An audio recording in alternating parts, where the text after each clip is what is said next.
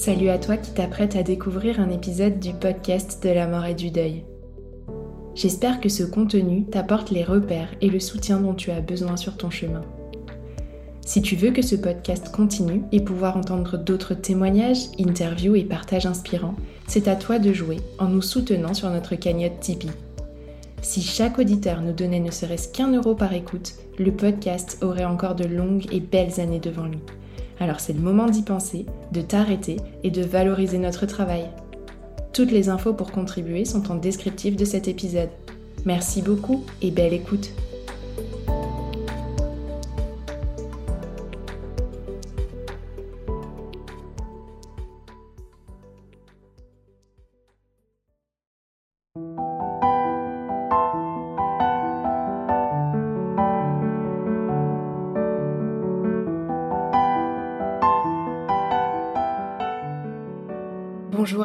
Et tous et bienvenue sur le podcast de la mort et du deuil.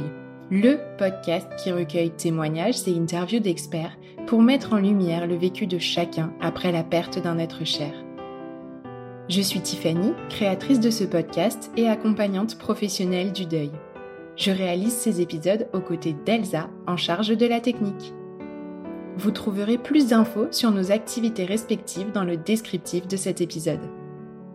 Avec ce podcast, on espère vous permettre de vous sentir un peu moins seul dans l'épreuve. Alors, pour accompagner votre été, on a eu envie de voyager un peu nous aussi. On vous emmène donc à la rencontre d'autres regards sur la mort et le deuil à travers une série d'interviews inspirantes. Préparez-vous à découvrir d'autres cultures, à entendre d'autres approches de la fin de vie et de l'accompagnement du deuil, à écouter des parcours de vie aussi. Bref, à naviguer chaque semaine dans d'autres possibles.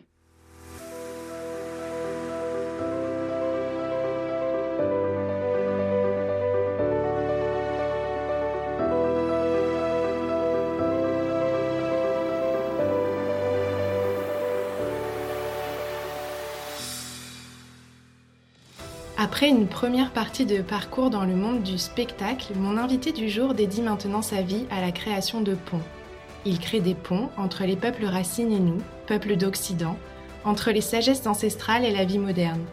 Il nous parle d'unité en tout, l'unité de notre être, l'unité du monde, l'unité de la vie, tout simplement.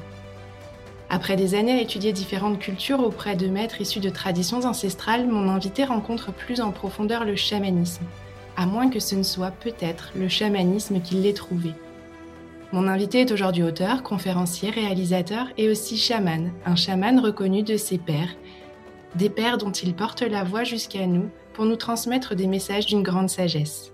J'espère que vous l'aurez reconnu, j'ai l'immense plaisir d'accueillir à mon micro Arnaud Rioux. Bonjour Arnaud. Bonjour à vous, enchanté. Est-ce que peut-être vous pouvez nous en dire un peu plus sur cette fameuse rencontre avec le chamanisme? Ah, la rencontre avec le chamanisme, on ne sait pas très bien à quel moment ça, à quel moment la rencontre a lieu pour qu'une rencontre ait lieu, il faut que toutes les, conditions soient réunies et, des fois il faut des années pour réunir les conditions. Et, quand la rencontre a lieu, euh, à ce moment-là, on a l'impression d'avoir des retrouvailles. Et, moi, la rencontre avec le chamanisme, elle s'est fait graduellement. D'abord en rencontrant les, les lamas tibétains, puisque j'ai beaucoup voyagé dans ma vie. Et puis euh, à partir de l'âge de, 24 ans, j'ai commencé à voyager en Inde, au Tibet, euh, en Mongolie euh, en Asie, euh, différents pays d'Asie. Donc j'ai beaucoup rencontré de, yogis, d'hommes médecine et progressivement de, de chamans. Et c'est ce qui fait que j'ai commencé à explorer le chamanisme il y a un peu plus de 25 ans maintenant.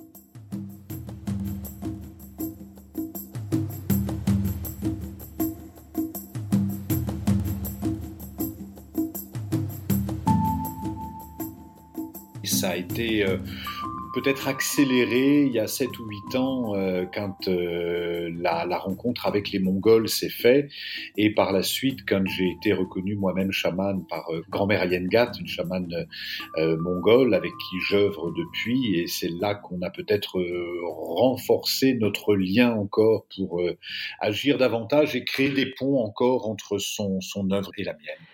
Alors, je suis ravie d'aborder la vision de la mort et du deuil sous l'angle du chamanisme avec vous. Et donc, avant d'entrer dans le vif du sujet, j'aimerais que vous nous disiez, pour certains auditeurs qui ne connaîtraient pas, ce qu'est le chamanisme selon vous. Bah, le chamanisme, on va vite faire le lien avec la mort, puisque le, le chamanisme, c'est la plus ancienne voie spirituelle de l'humanité. On trouve des traces du chamanisme de plus de 80 000 ans et on en trouve sur les cinq continents. Donc c'est vraiment la, la, première pratique de l'humanité quand les humains ont eu besoin de communiquer d'une façon générale avec le monde invisible, que ce soit avec l'esprit des forêts, avec l'esprit des rivières, que ce soit avec l'esprit des animaux, des animaux totems, ou que ce soit avec les, les, défunts ou avec les guides.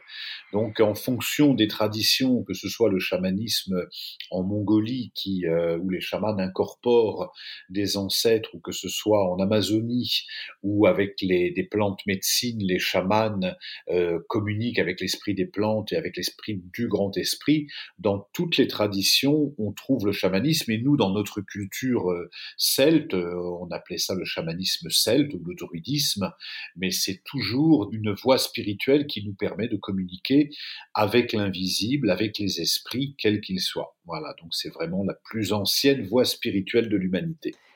J'ai eu la chance de voir votre film Etugen, qui approche justement euh, cette question du chamanisme. En quelques mots, qu'est-ce que le chamanisme a à apporter au monde d'aujourd'hui, selon vous? Oh là là, qu'est-ce que le chamanisme a apporté au monde d'aujourd'hui? Tellement de choses, puisque d'une part, euh, aujourd'hui, toutes les, crises qui existent, que ce soit des crises euh, sociales, des crises écologiques, des crises culturelles, des crises sanitaires, ont, ont au départ en cause un manque d'approche holistique de l'humanité, c'est-à-dire que on, regarde par exemple la santé. Si je prends cet exemple de la santé, on, on regarde la santé d'une façon très compartimentée. Hein, si on a un problème euh, à l'estomac, on va voir un, on va voir un gastro-entérologue. Si on a un problème de peau, on va voir un dermatologue. On va voir un cardiologue si on a un problème de cœur. Et toutes ces spécialités ne se rencontrent pas finalement. Le chamanisme nous amène à avoir une vue globale, holistique, avec tous les phénomènes de l'humanité, que ce soit euh, le corps, que ce soit le cœur, que ce soit l'esprit, que ce soit le monde visible et le monde invisible, le chamanisme fait des liens pour restaurer l'équilibre entre nous et notre environnement. Parce que quand on est à l'écoute de notre environnement, quand on prend notre juste place sur la Terre, comme les êtres humains ont pris leur place sur la Terre très justement pendant des siècles et des millénaires, euh, depuis quelques décennies, on, a accéléré notre posture sur la Terre qui devient une posture de même pas de prédateur mais de grand destructeur de l'humanité puisqu'on a fait plus de dégâts nous en tant qu'êtres humains sur la planète sur ces 40 dernières années que nos ancêtres depuis l'âge des cavernes. Si on prend juste trois chiffres, on sait qu'en 2020, il y a autant de plastique dans les océans qu'il y a de poissons. On sait que euh, on a on a éliminé ces 40 dernières années, environ 70 à 80% de tous les insectes de la planète, et on sait qu'on a appauvri les sols euh, de tous les, animaux qui vivent sous la terre et qu'on l'a complètement pollué. Donc on a pollué l'eau, la terre et l'air, et on, on s'étonne d'avoir toutes ces maladies, d'avoir toutes ces difficultés à vivre. Donc il y a une espèce de d'inconscience. C'est entre l'inconscience, euh, la folie et la folie destructrice, parce que c'est pas, c'est vraiment une folie destructrice, et, et, qui est un manque de sagesse, un manque de sens. Mais ça va même au-delà maintenant du manque de sens ou du manque de sagesse. C'est de la, de la folie euh, avancée. Souvent, les chamans nous disent, euh, les êtres humains, euh, les, les, occidentaux, ils nous appellent les, les petits enfants de la terre, parce qu'ils nous disent, vous êtes capables non seulement de détruire la planète et les ressources sur lesquelles vous vivez, vous êtes capable de mesurer à quelle vitesse vous détruisez la planète et quand vous avez fait les calculs, vous accélérez. Donc c'est même plus de la un manque de sens, c'est de la de la folie furieuse, c'est de la folie furieuse. On est dans une période où il n'y a plus aucune sagesse et on, on, détruit nos ressources à très court terme et malgré ça, on change pas notre comportement. Donc le chamanisme nous nous invite à retrouver une forme de sagesse, à retrouver notre place sur la terre pour avoir une relation plus humble et plus respectueuse avec les rivières, avec l'air, avec les forêts, avec les animaux, avec euh, parce que voilà, on est l'une des 500 000 espèces sur la Terre. On n'est pas euh, l'espèce dominante qui fait le. Donc on a besoin de, développer un peu l'humilité et un peu la, connaissance et la conscience de tous ces phénomènes pour retrouver notre juste place sur la Terre.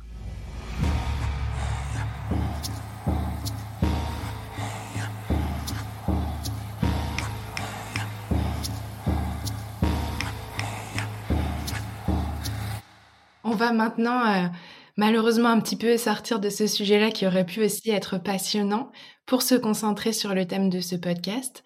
Comment le chamanisme perçoit, décrit, appréhende la mort? Pour, le, pour le chamanisme, pour le chaman, la, la, mort euh, telle qu'on la considère aujourd'hui en Occident dans les cultures modernes n'existe pas. C'est-à-dire que chez nous, on oppose euh, la mort à la vie. Hein, on dit à la vie et puis à la mort. Et donc la vie s'arrête quand il y a la mort. Mais la, vie n'est absolument pas l'opposé de la mort. La vie, c'est un processus qui intègre des naissances et des morts, puis des renaissances et d'autres morts. Et la ligne ne fonctionne pas de façon horizontale, c'est un cycle. Il suffit de regarder la nature, euh, il y a le, printemps, puis il y a l'été, puis à l'automne, les, arbres perdent leurs feuilles et, les, les, les, feuilles vont nourrir la terre pendant l'hiver, et puis on va avoir un nouveau printemps. Et tous les cycles de la nature, c'est la même chose. On a la cycle, le cycle du jour et de la nuit, où on va avoir le, le, lever du soleil, le soleil au zénith, le soleil qui décline et la nuit. Euh, tout fonctionne en cycle.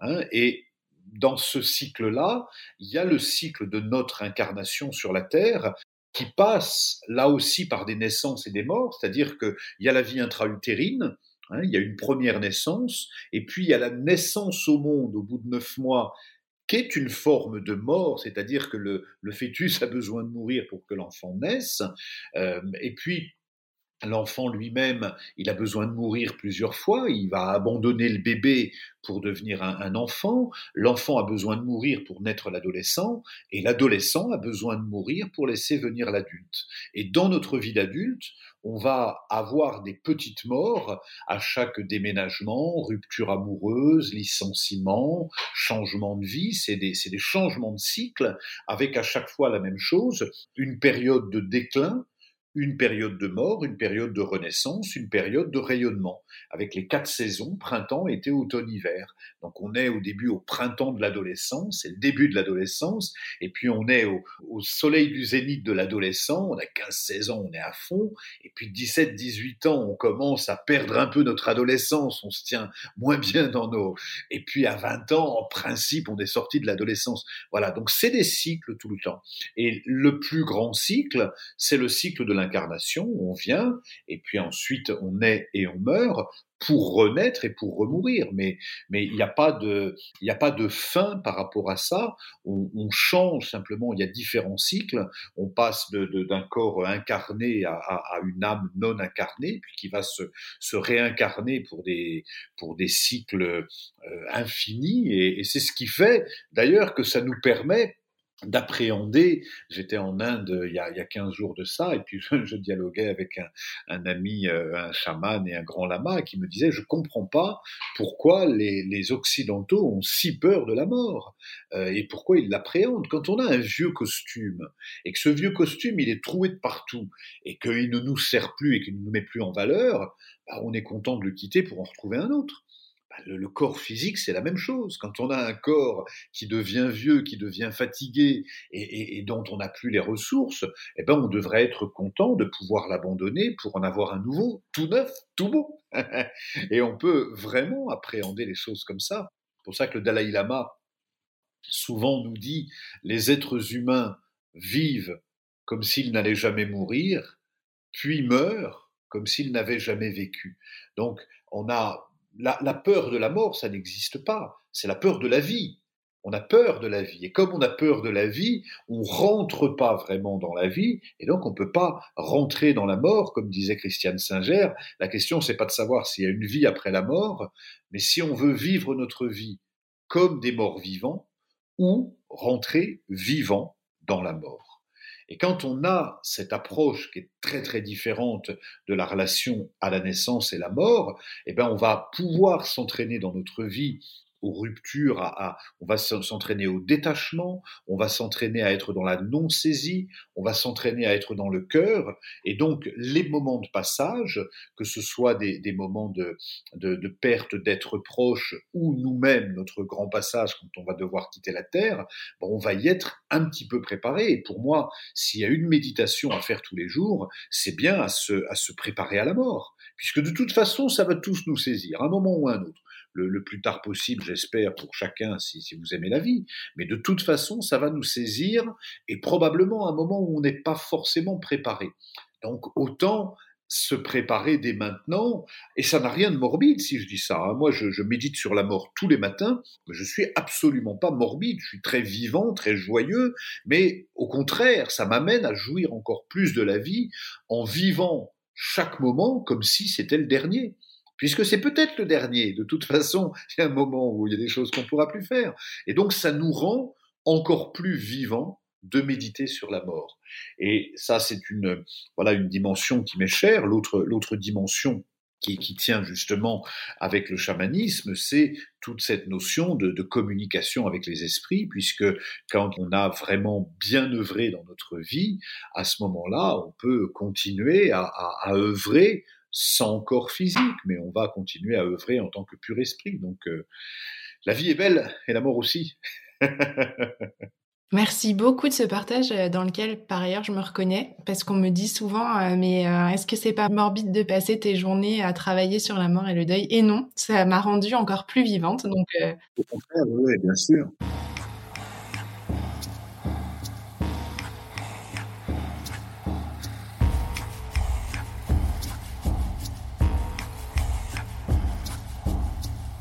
Y a-t-il euh, quand même des rites euh, spécifiques pour ce passage de la mort euh, dans le chamanisme?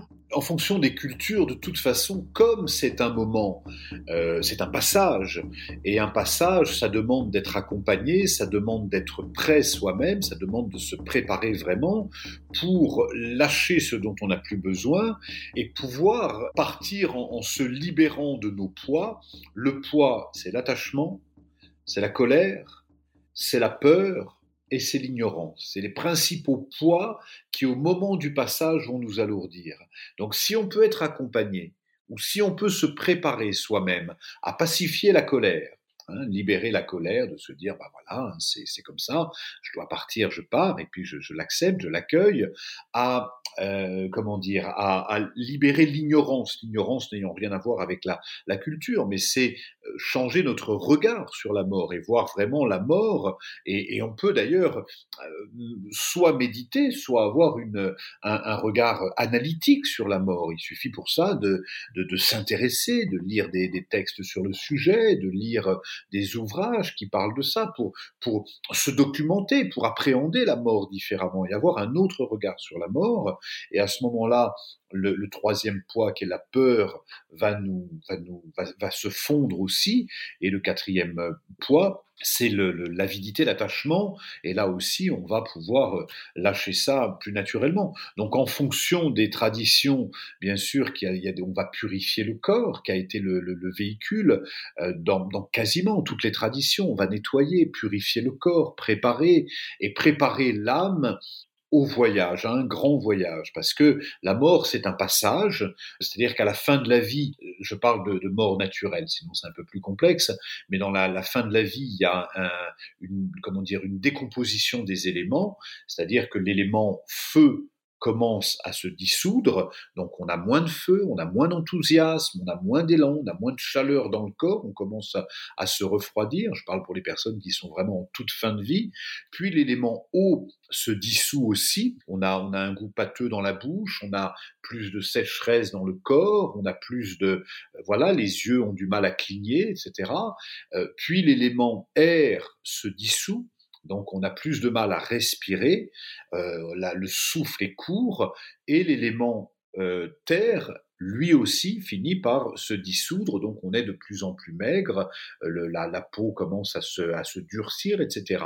Et au moment du dernier souffle, c'est-à-dire quand il y a la dernière dissolution de l'élément air, on quitte le dernier souffle et on, est décrit à l'hôpital en mort cérébrale quelques secondes après, puisqu'il n'y a plus de réaction sur l'électroencéphalogramme, donc on est dit à ce moment-là en, état de mort cérébrale. Mais quand on est en mort cérébrale, il reste un élément, le cinquième élément, qui est l'élément espace ou l'élément éther, qui, va, qui nous porte toute la vie, parce que le corps physique est composé des cinq éléments, la terre, le feu, l'air, l'eau et l'espace, et donc c'est cet élément espace qui va continuer à porter l'âme pour lui permettre de quitter le corps physique, de quitter les quatre éléments, de se désolidariser des quatre éléments et de, s'élever vers d'autres espaces. Et là, on peut avoir un accompagnement parce que on peut avoir un attachement, puisque l'âme flotte au-dessus du corps et elle peut avoir de la tristesse, elle peut avoir du chagrin, elle peut se dire oh je veux pas quitter ce corps. Et donc plus il va y avoir une aide, plus nous, on se sera préparé en disant, mais c'est ok, ton vieux costume, tu n'as plus besoin. Maintenant, tu vas partir vers d'autres espaces. Donc les Tibétains ont beaucoup étudié ça, ont beaucoup accompagné ça pour avancer étape par étape et permettre vraiment de quitter le corps et de partir vers les terres pures. Mais, mais d'autres traditions, dont les chamans mongols et d'autres traditions, les Amérindiens, etc., ont vraiment à leur façon toujours eu ce même accompagnement, c'est-à-dire, et, je dis ça aussi pour les animaux, hein, puisque quand on tue un animal, on peut aussi accompagner son esprit à s'élever, lui demander pardon, et puis aider, accompagner son esprit à s'élever, puisque les animaux aussi ont besoin d'un accompagnement, ils sont eux aussi sujets à la souffrance, à l'attachement, à la peur et, à la colère aussi. Hein. Un chevreuil qui est renversé par une voiture, il a de la colère. Donc on peut là aussi permettre de l'accompagner donc les, pratiques euh, rituelles telles qu'elles sont vont permettre euh, d'accompagner et on trouve ça dans toutes les traditions. Est-ce que vous pourriez nous partager ce que ces apprentissages, cette vision et ces pratiques autour de la mort à travers le chamanisme vous ont apporté personnellement dans cette appréhension non seulement de la question de la mort, mais aussi du deuil? Bah, ça, c'est des, des, enseignements spirituels traditionnels, mais, mais, quand on perd un être proche, euh, on est de toute façon confronté à notre vulnérabilité. Moi, dans ces deux ans et demi, j'ai perdu mes deux parents, j'ai perdu mon frère, euh, donc j'ai accompagné, j'ai été amené à accompagner la mort de très près, euh, à accompagner dans la période de fin de vie, et puis accompagné dans la période de passage, puisque c'est un passage, euh, le, jour du décès, ou, la veille du décès, ou le lendemain du décès, donc de pouvoir les accompagner tous les trois, de pouvoir leur parler, parler aux âmes, les accompagner, etc.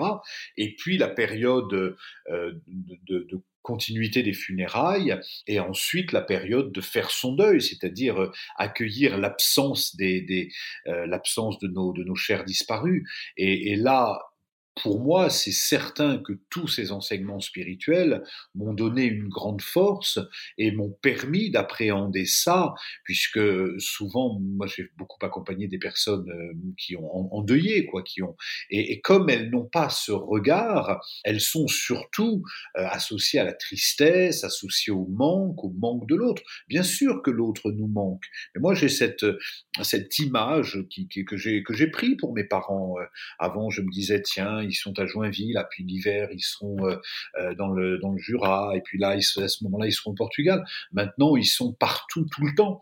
Voilà, c'est cette, euh, cette image de se dire qu'il n'y a plus, nos chers disparus ne sont plus dans un espace-temps, mais je peux même pas dire qu'ils sont morts. C'est même pas un mot que j'ai. Ça m'est arrivé de dire qu'ils étaient partis, qu'ils avaient changé d'espace, mais je ne crois pas avoir déjà dit que mes parents étaient morts parce que c'est pas un mot qui correspond. Euh, ça, ça correspond pas. Je, je, je, je, ne peux plus utiliser ce mot-là d'ailleurs. Hein, voilà, euh, parce que ça ne, je les sens des fois même plus vivants euh, ou plus présents, mais dans un autre espace, avec moins d'attachement, moins de, de relations, euh, comment dire, physiques euh, quotidiennes, mais, mais dans le cœur, bien évidemment, qui sont complètement là et totalement présents, c'est sûr. Ils sont, et d'ailleurs je les, je, les, je les vois, je les visualise, je les sens, et, et je communique avec eux dans, dans l'espace que j'appelle l'espace de, de, mes chers disparus, parce que il y a eux, puis il y a un certain nombre d'amis qui sont, qui sont partis. Euh, euh, ça se passe comme ça. Plus on rentre en âge, plus on a des amis qui partent. Mais, mais c'est bien sûr, ça n'empêche pas la tristesse, hein, et ça n'empêche pas le chagrin, ça n'empêche pas le fait de pleurer, mais ça donne une autre euh, dimension, puisque cette tristesse-là est la voie d'accès à la profondeur, et donc à la compréhension, et donc à l'authenticité. Parce qu'on a besoin de pouvoir évoquer ça avec beaucoup d'authenticité, beaucoup de vérité, c'est très important.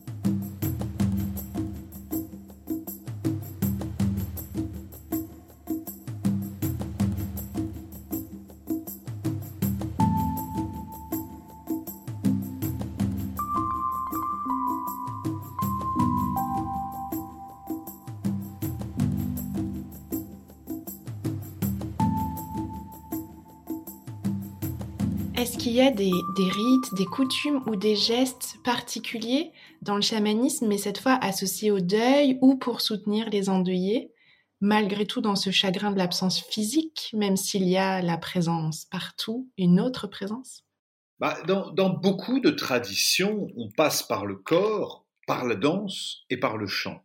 Et, et, nous, on a ce réflexe-là dans les périodes de deuil de se dire, euh, oui, mais on est habillé en noir, donc on absorbe, le noir est une couleur qui absorbe la tristesse, qui, absorbe d'une façon générale, là où le blanc reflète, le noir absorbe.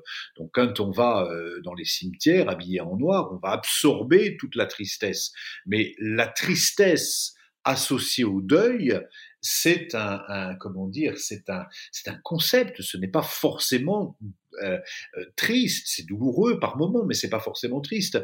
Et c'est pour ça que dans beaucoup de traditions, on a la danse, que ce soit le gospel, euh, que ce soit euh, dans les, chamans d'Amazonie, au Brésil, que ce soit, moi j'ai beaucoup rencontré des cultures, je pense en, Indonésie, au Mexique où je suis allé, j'ai assisté au, nettoyage des corps, par exemple, qui se fait chaque année. Donc des fois, huit ans ou dix ans après le, décès des grands-parents, on, on sort ça, on nettoie les os avec un pinceau, on leur remet des étoffes, etc., même s'il n'y a plus que quelques os, mais on, entretient ça. Et donc c'est un autre regard, il y a beaucoup de joie à ce moment-là. Donc pour nous, c'est... Euh, c'est un, c'est un, c'est une culture de mettre cette tristesse et cette lourdeur qui en plus empêche les âmes de s'envoler. Parce que euh, dès lors que, que, nous sommes alourdis nous-mêmes, nous empêchons nos âmes de, de, Voilà, moi je fais le vœu euh, le plus tard possible parce que j'adore la vie, mais je fais le vœu que le jour de mon départ, que les gens dansent et que les gens chantent, parce que j'ai besoin de, j'aurais peut-être besoin d'un coup de main pour pour pour décoller. Et c'est la joie qui fait décoller, c'est pas la lourdeur. Est-ce qu'il y aurait d'autres aspects du coup de la mort et du deuil en lien avec le chamanisme que l'on n'aurait pas abordé et que vous voudriez mentionner? Dans, dans, toutes les, les, les, relations, on a, et toutes les fins de relations, on a besoin de respecter certaines étapes. Et, et c'est ce qui fait que dans les rituels, par exemple, qu'on fait pour les défunts, moi j'ai fait ça pour, pour plusieurs parties, personnes qui sont parties, euh, je fais des offrandes euh, qui sont dans un premier temps des offrandes de nourriture. Donc pendant sept jours, euh, j'offrais de la nourriture aux défunts. Puis les sept jours suivants, j'offrais de l'eau Hein, avec euh, de l'eau ou de l'alcool, et les sept jours suivants, c'est-à-dire au bout du quatorzième jour jusqu'au vingt-et-unième jour, j'offrais des parfums, euh, c'est-à-dire de l'encens, de la sauce, de la myrrhe, du benjoin, du santal. On va du plus dense au plus subtil. Hein, donc on commence par la nourriture, puis l'eau, et on finit par le subtil, les fragrances, puisque les, défunts, euh, sur le coup, ont besoin de se nourrir pas croquer dans la, dans la brioche, mais ils ont besoin de se nourrir, d'être en présence de ça, puis en présence d'eau, de l'énergie de l'élément eau, puis de l'élément air. Et au bout du 21e jour, c'est des sons, euh, des chants, des, des, le bol tibétain, le bol de cristal, ou des sons, simplement des chants de, de, de joie. Et là encore, plus on est dans la, euh, plus on est dans la joie et plus c'est transmis.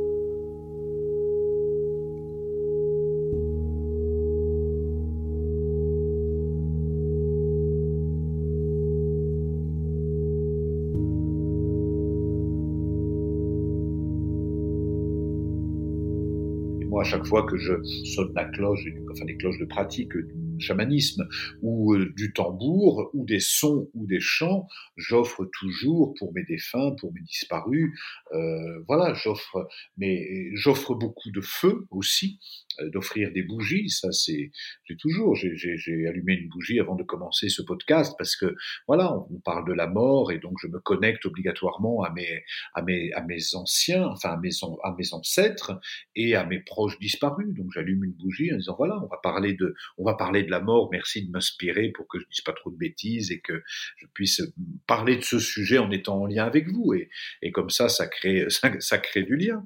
Est-ce qu'il reste encore des choses dont vous aimeriez nous parler qu'on n'a pas abordées avant le mot de la fin? Oui, puisque pour les, pour les chamans, il y a, il y a effectivement ce, euh, la communication avec les, les, défunts, avec les esprits, quelque chose de, de très voilà, de très quotidien. Et, communiquer avec les défunts, ce n'est pas, euh, d'ailleurs, je préfère pas dire communiquer avec les défunts, je préfère parler des esprits.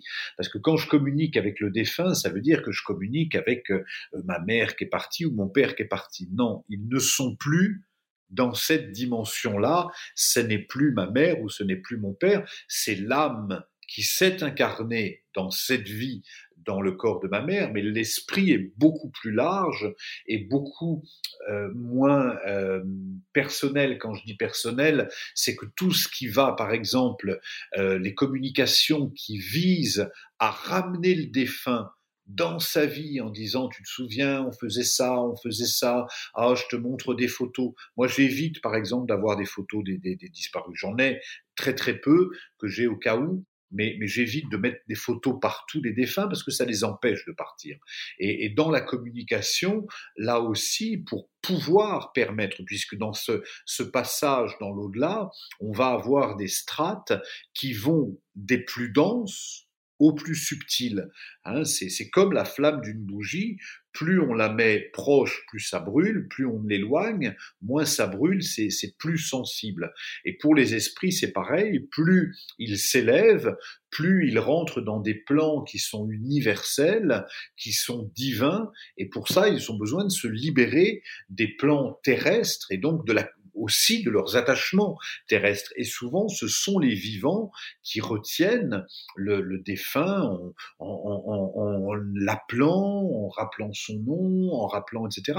Et ce n'est pas un service à lui rendre parce que il a vécu en tant que, que, que, que mari, que femme, qu'enfant, que mère, que père, etc.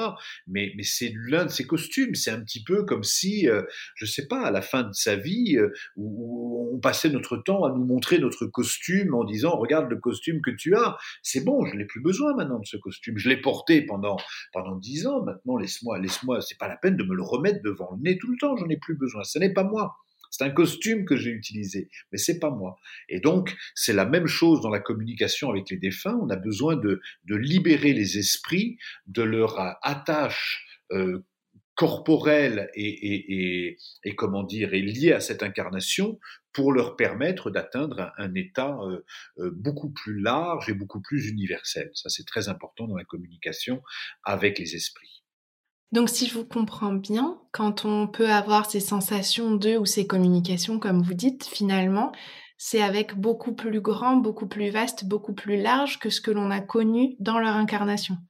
C'est exactement ça, c'est qu'on va, on a la possibilité de communiquer et d'avoir des enseignements de, de sagesse de ces esprits, parce que plus ils s'élèvent, plus ils peuvent nous transmettre des, des éléments de sagesse. Alors que tant qu'ils sont dans un, je sais pas, je prends l'exemple de, de, de, mon père que, que, que j'ai adoré, etc., euh, qu'avait une forme de sagesse, mais c'était pas non plus un, un être éveillé qui, qui peut aujourd'hui me guider dans cette incarnation-là. En revanche, s'il s'élève dans cet espace-là, s'il se détache de l'homme qu'il était sur la terre, il va faire l'expérience de quelque chose de beaucoup plus grand. Et c'est là que, nos, que nos, les esprits alliés, ceux qu'on appelle les esprits alliés, peuvent nous aider et nous accompagner. Merci, c'est très riche. Avec plaisir. Je vais maintenant, du coup, euh, vous laisser un temps pour euh, nous partager euh, le mot de la fin, c'est-à-dire un message que vous aimeriez adresser à nos auditeurs et qui vous tiendrait particulièrement à cœur. Alors, euh, je vais adresser un message, mais qui sera pas le mot de la fin, justement, parce que ça sera un mot de, de du cercle. Bien sûr que le, le, la mort, l'expérience de la mort est une expérience confrontante, et c'est important de ne pas être dans le déni. J'imagine que les gens qui écoutent ce, ce podcast, c'est probablement qu'ils ont perdu un être cher, et, euh, ou plusieurs êtres chers, et qu'ils cherchent des réponses. Et moi, je veux pas du tout arriver en, en, en donneur de leçons suis un chercheur comme chacun et je veux pas non plus minimiser l'expérience du deuil, surtout pas. Il y a, des deuils qui sont plus faciles que d'autres, enfin plus faciles que d'autres, ou je pourrais dire il y a des deuils qui sont plus difficiles que d'autres. Notamment, je crois que le fait de perdre euh, un enfant, c'est pas quelque chose qui est dans l'ordre naturel des choses perdre ses parents, ils sont plus vieux que nous, c'est naturel qu'à un moment donné, on les accompagne perdre un enfant ou perdre quelqu'un, je ne l'ai pas évoqué, mais d'une mort brutale ou d'un suicide, ce qui est une mort très brutale, là, on, est quand, et là je m'adresse aux, auditeurs qui, qui, écoutent ça et qui ont peut-être fait l'expérience de, de, perdre un être cher ou de perdre un être cher violemment et qui se retrouvent seuls avec leur peine et, et, qui vont, euh, parce que peut-être ils n'ont pas d'amis directs à discuter, ils vont taper sur Google accompagnement des, des défunts, accompagnement, et donc à ce moment-là, ils ont besoin d'avoir une, une oreille ou un cœur ouvert qui puisse les accompagner. Et ce que j'aimerais leur dire de, de, de tout cœur, de mon cœur d'humain à leur cœur d'humain, c'est que, bien sûr, cette expérience est douloureuse Bien sûr, cette expérience est, euh, euh, est, très inconfortable, mais c'est l'un des enseignements les plus puissants qu'on peut recevoir dans cette dans cette incarnation, c'est de faire un deuil. C'est l'un des, enseignements les plus puissants, plus puissants que tout ce qu'on peut apprendre à l'école, plus puissant que tout ce qu'on peut prendre, apprendre à l'église. Mais ça nous demande, ça nous demande d'être confiant dans notre cœur, de, recueillir, d'accepter, de, voir ce qui meurt dans la nature. Il y a, y a une histoire, j'aimerais terminer là-dessus, où, une femme a perdu son fils et elle va voir le Bouddha en disant, euh, elle va voir un grand lama, pardon, en disant j'ai perdu mon fils, est-ce que tu peux le faire revenir? Et le grand lama dit, écoute, euh, va dans une maison il va demander des graines de moutarde, trois graines de moutarde. Il faut que ça soit une maison dans laquelle il n'y a jamais eu de deuil. Et donc la femme va taper à une porte et dit est-ce que vous avez de la moutarde? Voilà des graines de moutarde. Euh, est-ce qu'il n'y a pas eu de deuil? Bah si, on vient de perdre notre fils euh, il y a quelques semaines. Ah bon, alors elle change de maison, elle va dans une autre maison et elle pose la question est-ce que vous n'avez pas connu les deuils? Bah si, on a perdu mon père euh, il y a trois mois. Et elle va à la troisième maison et à la quatrième et elle revient voir le lama en disant j'ai pas trouvé le graine de moutarde. Et l'enseignement derrière ça, c'est que de toute façon, nous faisons tous, à un moment ou à un autre, l'expérience de la mort, qui est une opportunité de faire l'expérience de la vie. On ne peut pas apprécier la vie si on n'est pas conscient que nous sommes mortels. Et si jamais je, pose souvent la question, qui voudrait de l'immortalité sur cette terre hein? Si j'avais ce pouvoir de dire, OK, je vous redonne 500 ans en plus, vous les Moi, j'en veux pas. Hein les, les 30 ou 40 ans que j'ai devant moi me suffisent très bien. Je veux pas de 500 ans. C'est bon.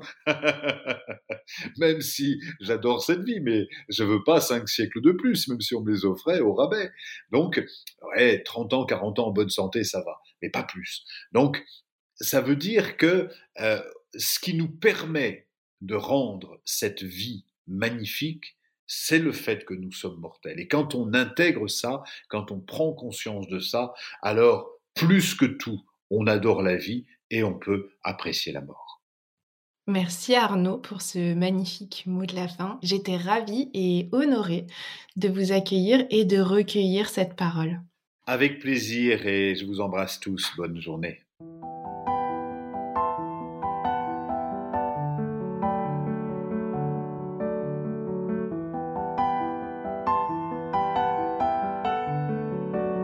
J'espère que l'intention de cet épisode est arrivée jusqu'à vous et que ce partage vous a inspiré. Si tel est le cas, n'hésitez pas à le dire en laissant des étoiles et un commentaire sur les plateformes d'écoute qui le permettent. Ça ne prend que quelques instants et c'est le meilleur moyen de faire rayonner un peu plus fort encore ce podcast. Alors, foncez Et si vous voulez encourager notre travail, vous avez aussi la possibilité de nous faire un don sur mon site internet www.les-envolés.com dans l'onglet Le podcast. Comme d'habitude, je vous donne rendez-vous la semaine prochaine pour un nouvel épisode.